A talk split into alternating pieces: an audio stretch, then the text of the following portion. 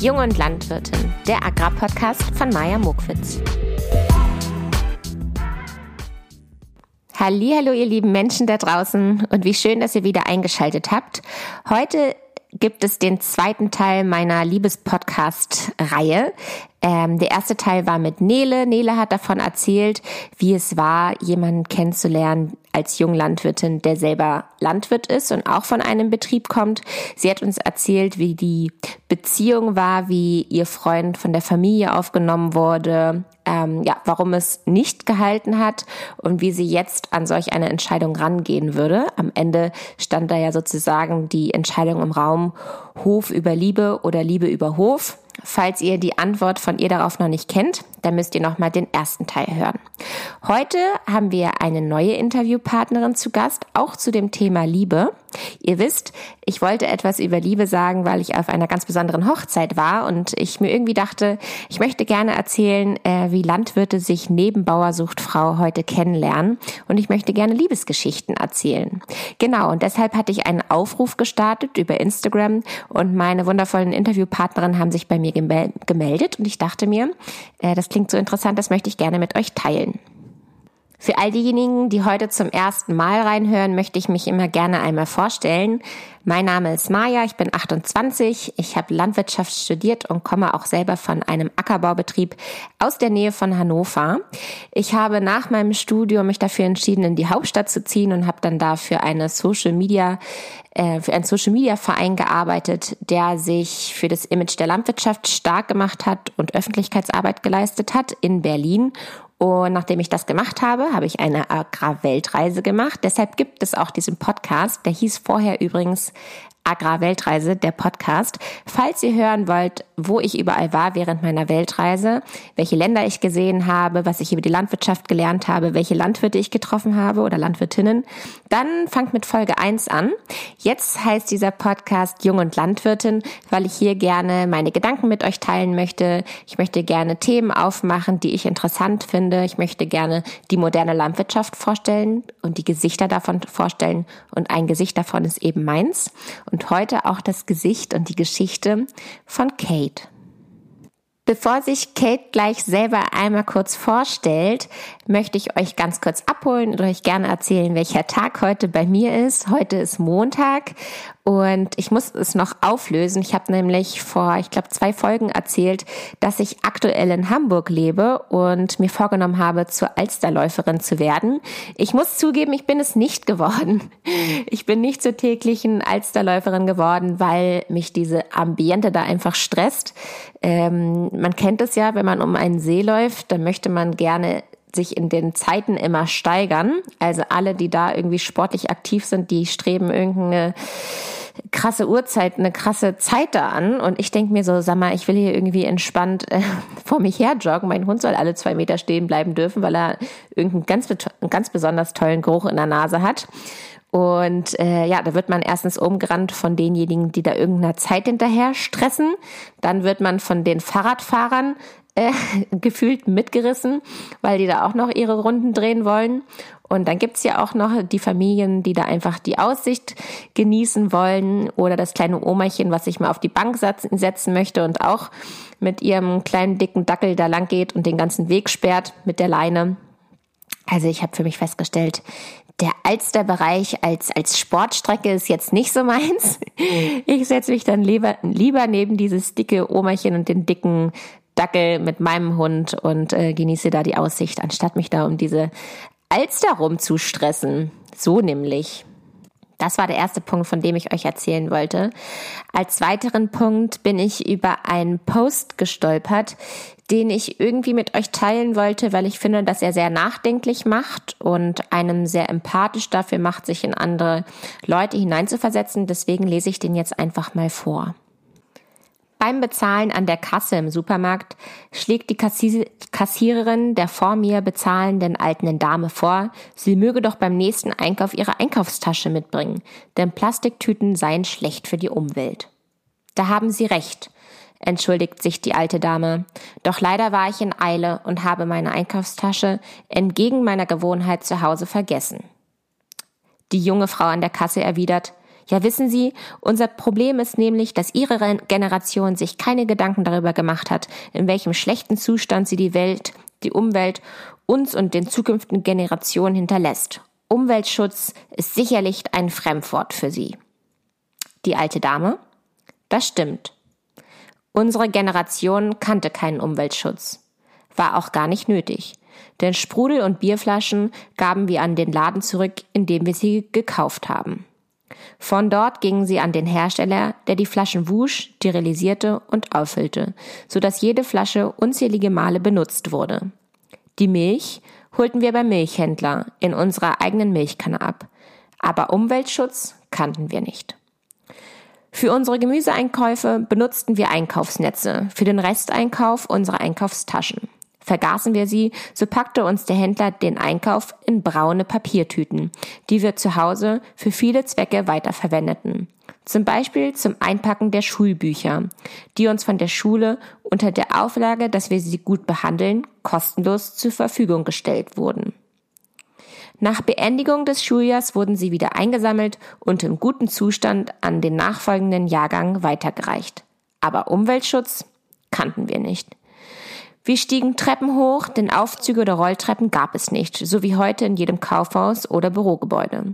Wir gingen zu Fuß die paar Schritte zum nächsten Lebensmittelgeschäft und benutzten dazu keinen 300 PS starken Geländewagen. Sie haben recht. Umweltschutz kannten wir nicht.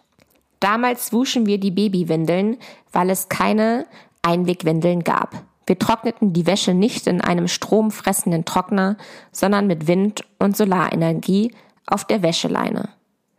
Die Kleidung der Kinder ging stets an die jüngeren Geschwister, denn immer neue Kinderkleidung konnten wir uns nicht leisten. Aber Umweltschutz, das kannten wir nicht. Im Haus hatten wir ein einziges Radio und später einen kleinen Fernseher mit einem Bildschirm in Taschentuchgröße. In der Küche gab es keine elektrischen Maschinen. Alles wurde von Hand geschnitten, geraspelt, geschält. Als Polstermaterial für Päckchen oder Pakete benutzten wir alte Zeitungen, kein Styropor oder irgendwelche Plastikblasen. Der Rasenmäher wurde mit der Hand geschoben, machte keinen Krach und keinen Gestank. Das war unser Fitnesstraining, weshalb wir keine Fitnessstudios mit elektrischen Laufbändern und anderem energiefressenden Unsinn benötigten. Aber Umweltschutz kannten wir nicht. Das Wasser tranken wir aus der Leitung und benötigten dazu keine Plastiktasse oder Plastikflasche. Unsere leeren Schreibfüller wurden wieder mit Tinte gefüllt, anstatt neue zu kaufen. Papier wurde beidseitig beschrieben.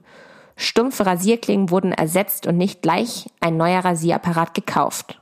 Aber Umweltschutz kannten wir nicht. Damals fuhren unsere Kinder mit dem Bus, der Straßenbahn, dem Fahrrad oder gingen zu Fuß zur Schule. Einen 24-stündigen Uber-Service mit einem 50.000 Euro teurem Auto gab es nicht. Aber Umweltschutz kannten wir nicht. In jedem Zimmer gab es eine Steckdose und keine Steckdosenleiste für unzählige Stromfresser und wir benötigten auch kein von einem 35.000 Kilometer entfernten Satelliten gesteuerten System, um die nächste Imbusbude zu finden. Jedoch Umweltschutz kannten wir nicht. Also bedenken Sie, es ist wirklich traurig, wenn die junge Generation denkt, dass wir Alten verschwenderisch gelebt haben. So, ich hoffe, ihr konntet euch bis hierhin konzentrieren. Ich weiß, dass der Post wirklich lang war, aber ich habe ihn tatsächlich am Ende gekürzt, weil er eigentlich ganz anders aufhört. Und zwar wird die Oma ein bisschen frech zu der Kassiererin und das habe ich jetzt einfach mal ausgelassen, weil ich finde, dass das die ganze Pointe versaut von diesem Post. Ich habe nämlich das Gefühl, dass durch diese Zeilen, dass man, dass man durch diese Zeilen wieder ein bisschen dafür aufgerüttelt wird, wie schnell sich eigentlich die Zeit verändert hat und wie eigentlich die Generation vor uns noch gelebt hat, was es damals alles noch gar nicht gab, was wir heute für so selbstverständlich annehmen und ähm, auch benutzen. Und an welchen Stellen wir überhaupt bei uns selber am eigenen Konsum, am, am eigenen ähm, Alltag, im eigenen Alltag unser Handeln ändern können. Ja, und deswegen habe ich jetzt mal die bösen Worte von dem Omachen weggelassen, die dann nämlich kein Verständnis für die Kassiererin hat, die äh, eben so krass auf ihr Plastik achtet. Denn es gibt ja noch so viel mehr, was man beachten kann und was sie da jetzt auch alles aufgezählt hat. Das heißt, ähm, ja, ich wollte euch einmal sagen, achtet mal bei euch drauf, wo könntet ihr nachhaltiger leben, was könntet ihr ändern, was nehmt ihr für selbstverständlich und was könnte man eigentlich auch aus dem Alltag streichen. Das einmal zum Anfang. Jetzt geht's aber los und liebe Kate, erzähl uns doch mal, wer du bist. Hi, ich bin Katharina. So nennt mich aber eigentlich kaum jemand. Die meisten nennen mich Kate und ich bin dieses Jahr 30 geworden. Geboren bin ich in Minden und aufgewachsen im wunderschönen Porta Westfalica an der Weser zwischen Wien und Wesergebirge. Und schon sehr früh war klar, dass ich mal einen kreativen Beruf ergreifen möchte und ich habe dann erst eine schulische Ausbildung als gestaltungstechnische Assistentin mit Fachabi gemacht und anschließend nochmal eine betriebliche Ausbildung in einer Werbeagentur. Und danach habe ich dann in verschiedenen Werbeagenturen gearbeitet. Zu dem Zeitpunkt, als ich dann Julius kennengelernt habe, das war 2015, da habe ich in einer Inhouse-Agentur von einem großen Lebensmittelunternehmen gearbeitet. Aha, jetzt haben wir es also schon gehört. Du lernst einen Julius kennen. Und zusammenfassend kann ich sagen, dass du ja selber nicht von einem landwirtschaftlichen Betrieb kommst, ähm, du aber einen Landwirt kennengelernt hast und du jetzt auch auf diesen Betrieb gezogen bist. Deswegen wollen wir einmal hören, was ist denn das für ein landwirtschaftlicher Betrieb, damit wir auch so ein Gefühl für dein jetziges Leben bekommen. Ich stelle einmal kurz unseren Betrieb vor. Und zwar liegt er in der Mitte von Deutschland zwischen Kassel und Paderborn in der wunderschönen Warburger Börde. Und mein Schwiegervater hat den Betrieb von seinem Vater übernommen, auch noch relativ jung mit 27 und hat dann 1980 bereits die ersten Flächen auf Ökolandbau umgestellt. Und seit 1989 ist der ganze Betrieb Biolandbetrieb. Und ähm, Jetzt im Sommer 2020 haben wir den Betrieb dann übernommen und der Betrieb ist sehr vielseitig aufgestellt. Also wir haben die Bereiche Milchkühe, Kuhstall, da haben wir 50, 55 Kühe melkend, ähm, Tretmiststall mit Melkroboter und dann haben wir die Direktvermarktung, die Hofkäserei, den Hofladen und den wichtigsten Part, die Saatgutvermehrung. Und die Saatgutvermehrung ist sehr speziell. Das machen generell nur wenig Betriebe und im Öko-Bereich noch weniger. Und ähm, das machen wir wirklich mit großer Leidenschaft und das auch schon seit über 30 Jahren. Und da gibt Josef sein großes Wissen ähm, an uns weiter. Und wir haben das Glück, mit einem ganz tollen Team zu arbeiten. Wir sind ein sehr junges Team, quasi Altersdurchschnitt 30 da haben wir für jeden Bereich, also ähm, den Ulf im Saatgut, den Jakob im Ackerbau, den Philipp im Kuhstall, einen Bereichsleiter quasi und dann immer noch ein Azubi und übers Jahr Praktikanten und Studenten. Das macht einfach super viel Spaß, äh, mit so vielen jungen Leuten zu arbeiten. Alle sind super motiviert, haben immer gute Ideen und äh, so sind wir hier ganz happy. Hui, ich kann mir sehr gut vorstellen, dass bei euch immer viel los ist, immer was ansteht und ich kriege hier schon das Schwitzen, wenn ich dir dabei zuhöre, was ihr alles leistet. Ja, für diejenigen, die meinen Podcast noch nicht so oft gehört haben, ich möchte euch gerne noch erzählen, dass das hier aufgenommene Tonspuren sind, deswegen falle ich der Kate auch nicht ins Wort. Wir haben das alles vorbereitet, sie hat vorweg die Fragen von mir bekommen und ich kann jetzt hier einfach reinsprechen. Ja, meine nächste Frage an Kate ist, ich wollte noch mal gerne hören, zu welchem Zeitpunkt sich denn äh, Julius und Kate kennengelernt haben. Wie sah ihr Leben damals aus und an welcher, ähm, an welchem Lebenspunkt war Julius damals? Wir hören mal rein. Mein Leben, bis ich Julius kennengelernt habe, verlief sehr geradlinig. Ich bin ein sehr organisierter Mensch und ich mache gern Pläne für die Zukunft und von daher folgte bei mir Schulsystem auf Schulsystem und dann die Ausbildung und dann das Berufsleben. Und das ging alles ineinander über und ich hatte da gar kein Bedürfnis, mal zu reisen oder mal was anderes zu sehen. Ich war bis dahin sehr karriereorientiert. Und das änderte sich aber schon 2014, also bevor ich Julius überhaupt kennengelernt habe. Da war ich schon irgendwie an dem Punkt angekommen, dass ich gedacht habe, okay, das, das kann nicht alles sein. Und ich war irgendwie unzufrieden und unglücklich und konnte das aber auch noch gar nicht so zuordnen, woran es liegt und was ich denn ändern könnte. Und jetzt möchten wir natürlich wissen, wie sah denn der Lebensweg vom Julius aus, bis ihr irgendwann den gleichen Lebensweg hattet? Zu dem Zeitpunkt, als ich Julius kennengelernt habe, ist er gerade 21 geworden und war im zweiten Ausbildungsjahr zum Landwirt auf seinem ersten Ausbildungsbetrieb in Minden-Haddenhausen. Und er stammt ursprünglich aus einem kleinen Dorf Körbeke ähm, in der wunderschönen Warburger Börde. Das liegt zwischen Paderborn und Kassel. Das ist ein 750 Einwohner-Dorf und hier spielt Landwirtschaft eine große Rolle. Wir haben hier noch ziemlich viele Vollerwerbslandwirtschaftsbetriebe und auch viele Nebenerwerbsbetriebe. Aber für Julius war das bis zum Abi eigentlich kein großes Thema. Also alle Jakobi-Kinder mussten nicht wirklich im landwirtschaftlichen Betrieb mit anpacken. Und ähm, Julius war eher politisch interessiert und engagiert und plante dann nach dem Abi ein FSJ Kultur. Und zwischen dieser Zeit, zwischen dem Abi und bevor das FSJ begann, hat er dann drei Monate den Kuhstall gemacht. Und in dieser Zeit entzündete sich schon so ein kleiner Funke für die Landwirtschaft.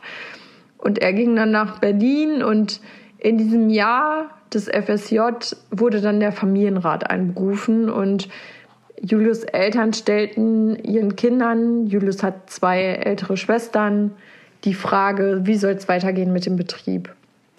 Und Heike, Julius Mutter, fragte dann ganz konkret, wie wäre es denn, Julius, wenn du als erstes Landwirtschaft ausprobierst und guckst, ob es das nicht ist? Und wenn es dir nicht gefällt, dann kannst du ja immer noch Politik studieren. Ja, und dann wurde ganz schnell drei Wochen vor Ausbildungsbeginn noch ein Ausbildungsbetrieb gesucht und dann fing Julius die landwirtschaftliche Ausbildung an und schon nach ganz kurzer Zeit war dann eigentlich klar, dass es das ist. Und äh, Julius völlig Feuer und Flamme war für die Landwirtschaft und es seitdem ganz klar war, dass er Landwirt werden will. Und äh, kleiner Funfact zum Schluss ist, dass Julius immer ein sehr fauler Schüler auch im Abi war und ähm, dann in der Meisterschule tatsächlich Klassenbester geworden ist.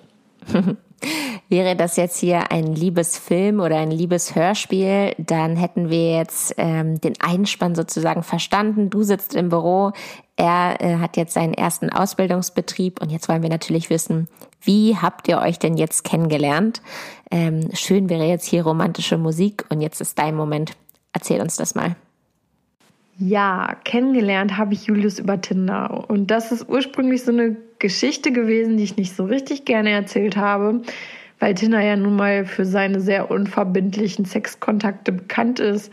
Und das war überhaupt nicht unser beidseitiger Intention, warum wir uns bei dieser Dating-App angemeldet haben. Und wir waren letztendlich auch gegenseitig die einzigen, die wir jemals getroffen haben.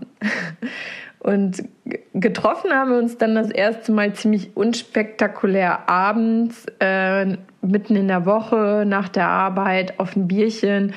Und da hat man aber schon direkt gemerkt, dass wir so gegenseitig auf einer Wellenlänge sind. Also wir konnten uns äh, auf Anhieb super gut über Musik, Festivals ähm, und Clubs unterhalten und ähm, mir hat es total viel Spaß gemacht, dann auch in den nachfolgenden Wochen quasi die Stadtführerin für meine Heimat zu sein und zu zeigen, was man hier alles so Tolles machen kann. Und an dem Abend hat es für mich schon gefunkt. Also ich fand ihn von Anfang an äh, ganz toll. Hihi, jetzt sind hier natürlich zwei Sachen passiert. Die erste Sache ist, äh, jetzt wurde hier zum ersten Mal Sex in meinem Podcast gesagt. Ding, ding, ding, ding, ding. Und zweitens, ähm, ja, habt ihr euch über Tinder kennengelernt und ich wollte dir gerne sagen, dass das vollkommen normal ist. Also ich habe ja meinen Aufruf gestartet und der Größteil der Nachrichten war, hey Maya, echt unspektakulär über Tinder, hatte auch schon eingegeben, gerne ortsnah oder ortsgebunden oder arbeite viel oder oder oder. Also es war sogar schon im Profil erkennbar dass hinter dem Account ein Bauer sitzt oder eine Bäuerin sitzt. Und deswegen wollte ich dir jetzt hier einmal sagen, vollkommen normal, das ist jetzt hier, das ist das Ding. So lernt man sich anscheinend heute kennen. Aber wie hat sich das denn jetzt bei euch genau gestaltet? Also, dass man sich bei Tinder matcht, ist das eine, aber dann muss es ja auch zum ersten Treffen kommen. Was habt ihr euch denn fürs erste Treffen überlegt? Unser erstes Treffen fand ganz unspektakulär einfach mitten in der Woche abends nach der Arbeit auf ein Bierchen statt. Und es war ein total toller Abend, ähm, der dann auch irgendwie, glaube ich, viel zu lang ging äh, für so mitten in der Woche. Und wir kamen aus dem Reden eigentlich gar nicht mehr raus. Ähm, wir haben uns super viel unterhalten, viel über Musik, über Festivals, Konzerte und ähm, wir waren da schon total auf einer Wellenlänge, was so den Geschmack, äh, was den Geschmack anging. Und nach dem Abend war ich schon gleich so ein bisschen verknallt. Also er gefiel mir super gut, er war super witzig, sympathisch, ähm, hatte Humor und einen guten Geschmack und ähm, er war mir eigentlich ein bisschen zu jung, aber ähm, ich hatte mich dann doch direkt ein bisschen verknallt, verguckt. Ganz viele sitzen jetzt hier und denken sich so, jawohl, so ist es nämlich. Man braucht gar keine spektakulären Sachen machen. Hauptsache, man sitzt irgendwie zusammen und kann sich gut unterhalten, weil man kann auch die spektakulärsten Sachen machen und hat sich einfach nichts zu erzählen. Von daher, ich glaube, man merkt relativ schnell, ob es irgendwie passt. Und anscheinend ähm, hat es bei euch gepasst. Deswegen möchte ich jetzt gerne wissen, wie seid ihr denn dann zusammengekommen? Nachdem wir uns kennengelernt hatten, haben wir uns eigentlich direkt alle drei Tage gesehen. Und dann dauerte es nicht lange und dann fiel auch schon der erste Kuss. Und wenn ich dann Zeit mit Julius verbringen wollte, dann musste ich auf seinen Ausbildungsbetrieb kommen. Julius hat zu dem Zeitpunkt auch schon sehr viel gearbeitet und ich habe dann direkt von Anfang an mitgemolken und saß stundenlang mit ihm auf dem Trecker und da hatte man sehr viel Zeit, sich auszutauschen und kennenzulernen und offiziell zusammen. Diesen Moment, der, der war sehr ähm, ungewöhnlich, denn nach sechs Wochen ungefähr hat Julius mich eingeladen, mit an einem Wochenende zu ihm nach Hause zu kommen, um den Betrieb von seinen Eltern kennenzulernen, zu sehen und dann waren wir abends mit Freunden von ihm feiern und er hat mich dann in großer Runde als seine Freundin vorgestellt. Und für mich war es so, aha, Freundin. Und äh, dann sagte er mir dann unter vier Augen ganz, äh, ganz belustigt, ähm, ja, wieso, wenn ich dich mit nach Hause nehme und dich meinen ganzen Freunden vorstelle, dann äh, sind wir natürlich zusammen. Und ab dem Zeitpunkt waren wir offiziell zusammen. Ja, das hat er doch geschickt eingefädelt. Der Julius ähm, hat er sich einfach mal gedacht, kommst du jetzt auch nicht mehr raus aus der Sache, jetzt kennst du schon meine Eltern. Diding. Ich finde natürlich jetzt interessant, wie ist es denn mit einem Landwirt zusammen zu sein, wenn man denn vorher so gar nicht aus dem Bereich kommt und ähm, ja sozusagen in diese Welt neu eintaucht? Bei dieser Frage musste ich sehr schmunzeln, denn ich weiß gar nicht, wo ich anfangen soll.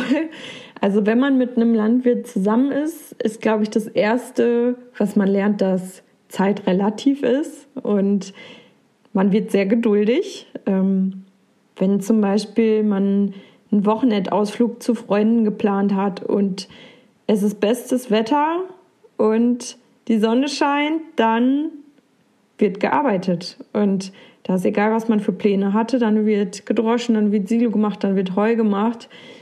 Und ähm, genauso, man muss äh, um 16 Uhr losfahren. Und äh, da sage ich Julia schon gar nicht mehr, um 16 Uhr geht's los. Da plane ich immer schon eine Stunde Puffer mit ein und sage, um 15 Uhr müssen wir los, weil das eigentlich nie klappt. Also ähm, ganz klar ist, Landwirtschaft bestimmt das Leben.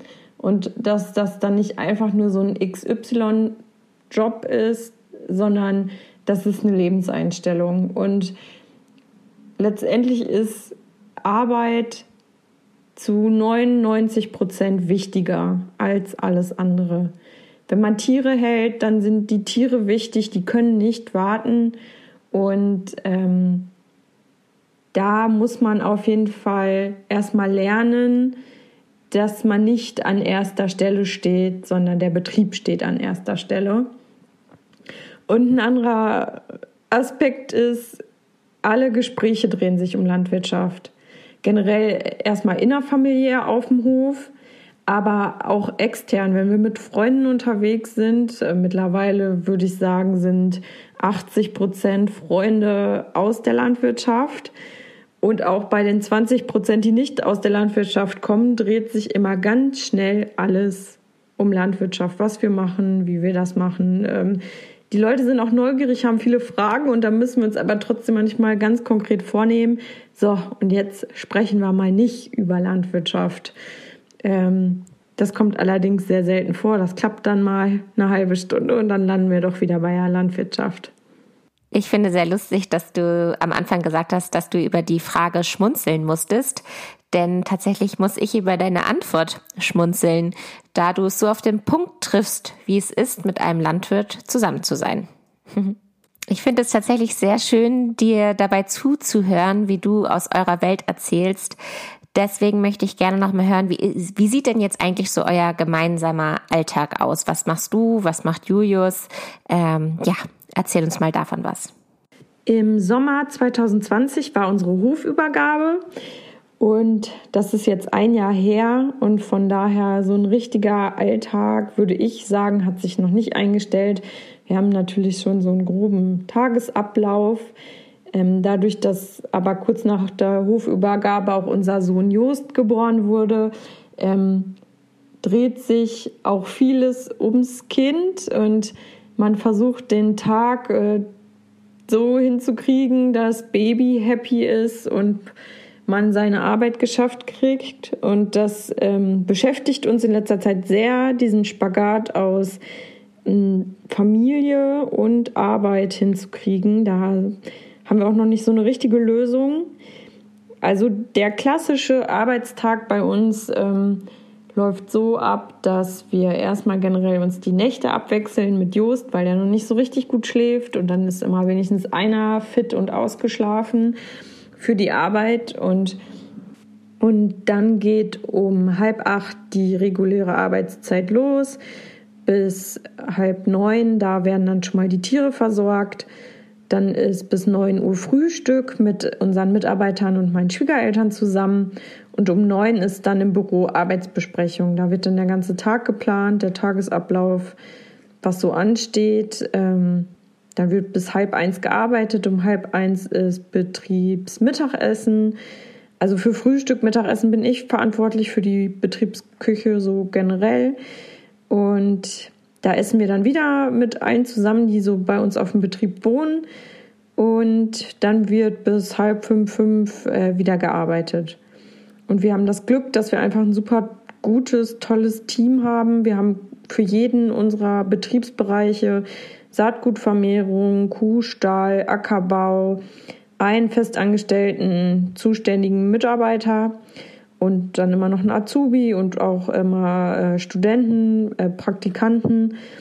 Und das macht super viel Spaß. Wir sind ein ganz junges Team und dadurch läuft es auch alles sehr gut. Ähm, es dreht sich sehr viel um Arbeit. Wir müssen uns erstmal in die ganzen Arbeitsbereiche einarbeiten. Also Büro war eine große Herausforderung, Digitalisierung, ähm, Rechnungs-, äh, Lieferscheine und ähm, da bin ich richtig froh, dass Julius da so motiviert ist und sich mit Technik einfach sehr gut auseinandersetzt und ihm das auch noch Spaß macht. Da haben wir schon viel geschafft und wir haben jetzt natürlich große Pläne, viele Projekte und müssen gucken, dass wir das alles so voneinander kriegen. Erstmal den laufenden Betrieb richtig zu verstehen und das am Laufen zu halten und dann nach und nach die eigenen Ideen und Pläne umzusetzen, ähm, ist auf jeden Fall eine große Herausforderung. Ähm, das ist nicht immer einfach. Man hat auch natürlich die Tage, wo man frustriert ist und denkt, eigentlich können es doch alle anderen besser als ich. Und ja, man ähm, vor großen Herausforderungen steht sehr ehrlich von dir, dass du sagen kannst, dass es natürlich nicht immer einfach ist und dass es viel Zeit und Kraft kostet, ähm, sozusagen einen laufenden Betrieb am Leben zu halten und gleichzeitig die neuen Ideen irgendwie umzusetzen. Und ich glaube, das ist gerade balsam für die Seele für viele, die selber gerade an tausend Projekten rumwursteln und versuchen, irgendwas zu verbessern und zu modernisieren. Jetzt kommt fast meine Lieblingsfrage, weil ich es so lustig fand, dass ich die gestellt habe und so gespannt darauf war, wie du darauf antworten wirst. Und zwar wollte ich wissen, gibt es denn überhaupt Platz für Romantik auf einem landwirtschaftlichen Betrieb? Und ich habe es so formuliert, gibt es Platz für Liebe auf eurem Hof? Ist auf einem landwirtschaftlichen Betrieb Platz für die Liebe? Und da kann ich erstmal grundsätzlich sagen, dass unser Betrieb so einige Paare in den letzten 30 Jahren hervorgebracht hat, äh, aus unterschiedlichsten Kombinationen von Praktikanten, Auszubildenden, Mitarbeitern. Und äh, meine Schwiegereltern das immer mal wieder ganz gerne erzählen, wie viele Paare sich hier gefunden haben. Und ich habe selber jetzt auch schon erlebt in den letzten sieben Jahren. Von daher ist so ein Hof, äh, wenn man so eng äh, zusammenlebt und arbeitet, hat äh, großes Potenzial, äh, sich zu verlieben. Und wenn man dann erstmal ein paar Jahre zusammen ist, muss man halt gucken, dass äh, der Alltag die Romantik oder die Zeit zu zweit nicht auffrisst. Und ich glaube, da ist es schon von Vorteil, wenn man vielleicht eine ähnliche Vorstellung von Paarzeit hat und ähm, dann ist vielleicht auch einfach mal so eine schöne äh, Treckertour im Spätsommer beim Sonnenuntergang halt äh, romantische Zeit zu zweit. Das ändert sich dann halt. Es gibt die anderen äh, schönen Momente und ähm, für uns, uns fehlt nichts. Oh, was ein schöner Satz. Uns fehlt nichts. Das sind so große Worte und das ist so viel wert. Ähm, ja, da freue ich mich richtig für euch. Nun kommen wir auch schon zu meiner letzten Frage. Und zwar habe ich mir gedacht, gibt es eigentlich einen Schlüssel für eine Beziehung mit einem Landwirt? Fällt dir da irgendwas ein? Gibt es einen Schlüssel für die Beziehung mit einem Landwirt, mit einer Landwirtin? Und da kann ich nur als Tipp geben, dass es schon von Vorteil ist, wenn man sich für Landwirtschaft begeistern und interessieren kann. Denn das ist vielleicht in anderen Berufen anders, aber bei Menschen, die in der Landwirtschaft arbeiten, ist es oft ähm, ein so großer Lebensinhalt und eine Leidenschaft, dass die nicht von der Person zu trennen ist. Und dass man sich dann dafür interessiert und auch gerne mal stundenlang mit auf dem Trecker sitzt und am Wochenende mit in den Stall fährt. Ansonsten verbringt man dann nämlich viel Zeit mit Warten auf den Partner und da komme ich wieder zu meinem großen Thema Geduld und dass man ähm, sich schon mehr der Person unterordnen, anpassen muss, die in der Landwirtschaft arbeitet. Das würde ich schon ganz klar so sagen. Also wenn man da ein Problem mit hat, ähm, wird es vielleicht tendenziell auch schwierig man muss auf jeden Fall flexibler sein und anpassungsfähig und auf die Freizeit des Partners, der Partnerin in der Landwirtschaft reagieren. Da ähm, ist es oft schwierig, äh, wenn man einen ganz normalen 40-Stunden-Job mit bestimmter Anzahl von Urlaubstagen hat. Ähm, dass das dann zusammenpasst, bedarf immer sehr viel äh, Planung. Ja, das war's auch schon wieder mit meinen Fragen. Vielen, vielen Dank, Kate, dass du so ausführlich und ehrlich auf meine Fragen eingegangen bist. Ich kann mir vorstellen, ihr habt genauso wie ich auch noch ein paar mehr Fragen. Ihr könnt ähm, die Geschichte von Kate und Julius natürlich weiterverfolgen. Sie haben nämlich auch einen Social-Media-Kanal und der nennt sich Biohof Jacobi. Jacobi übrigens mit C geschrieben. Vielen Dank, dass ihr alle bis hierhin mitgehört habt. Ihr wisst ja, am Ende jeder Folge wünsche ich mir immer was oder gebe eine kleine Anregung. Diesmal habe ich das schon vorweg gemacht und zwar die Geschichte mit der Kassiererin und der Oma. Ich hoffe, ihr habt euch das zu Herzen genommen. Diese Folge möchte ich gerne anders beenden. Und zwar spreche ich ja die ganze Zeit davon, dass ich auf einer besonderen Hochzeit gewesen bin. Und diese Hochzeit war die Hochzeit von meinem Vater. Und ich durfte an dem Tag bei der kirchlichen Trauung eine Fürbitte halten.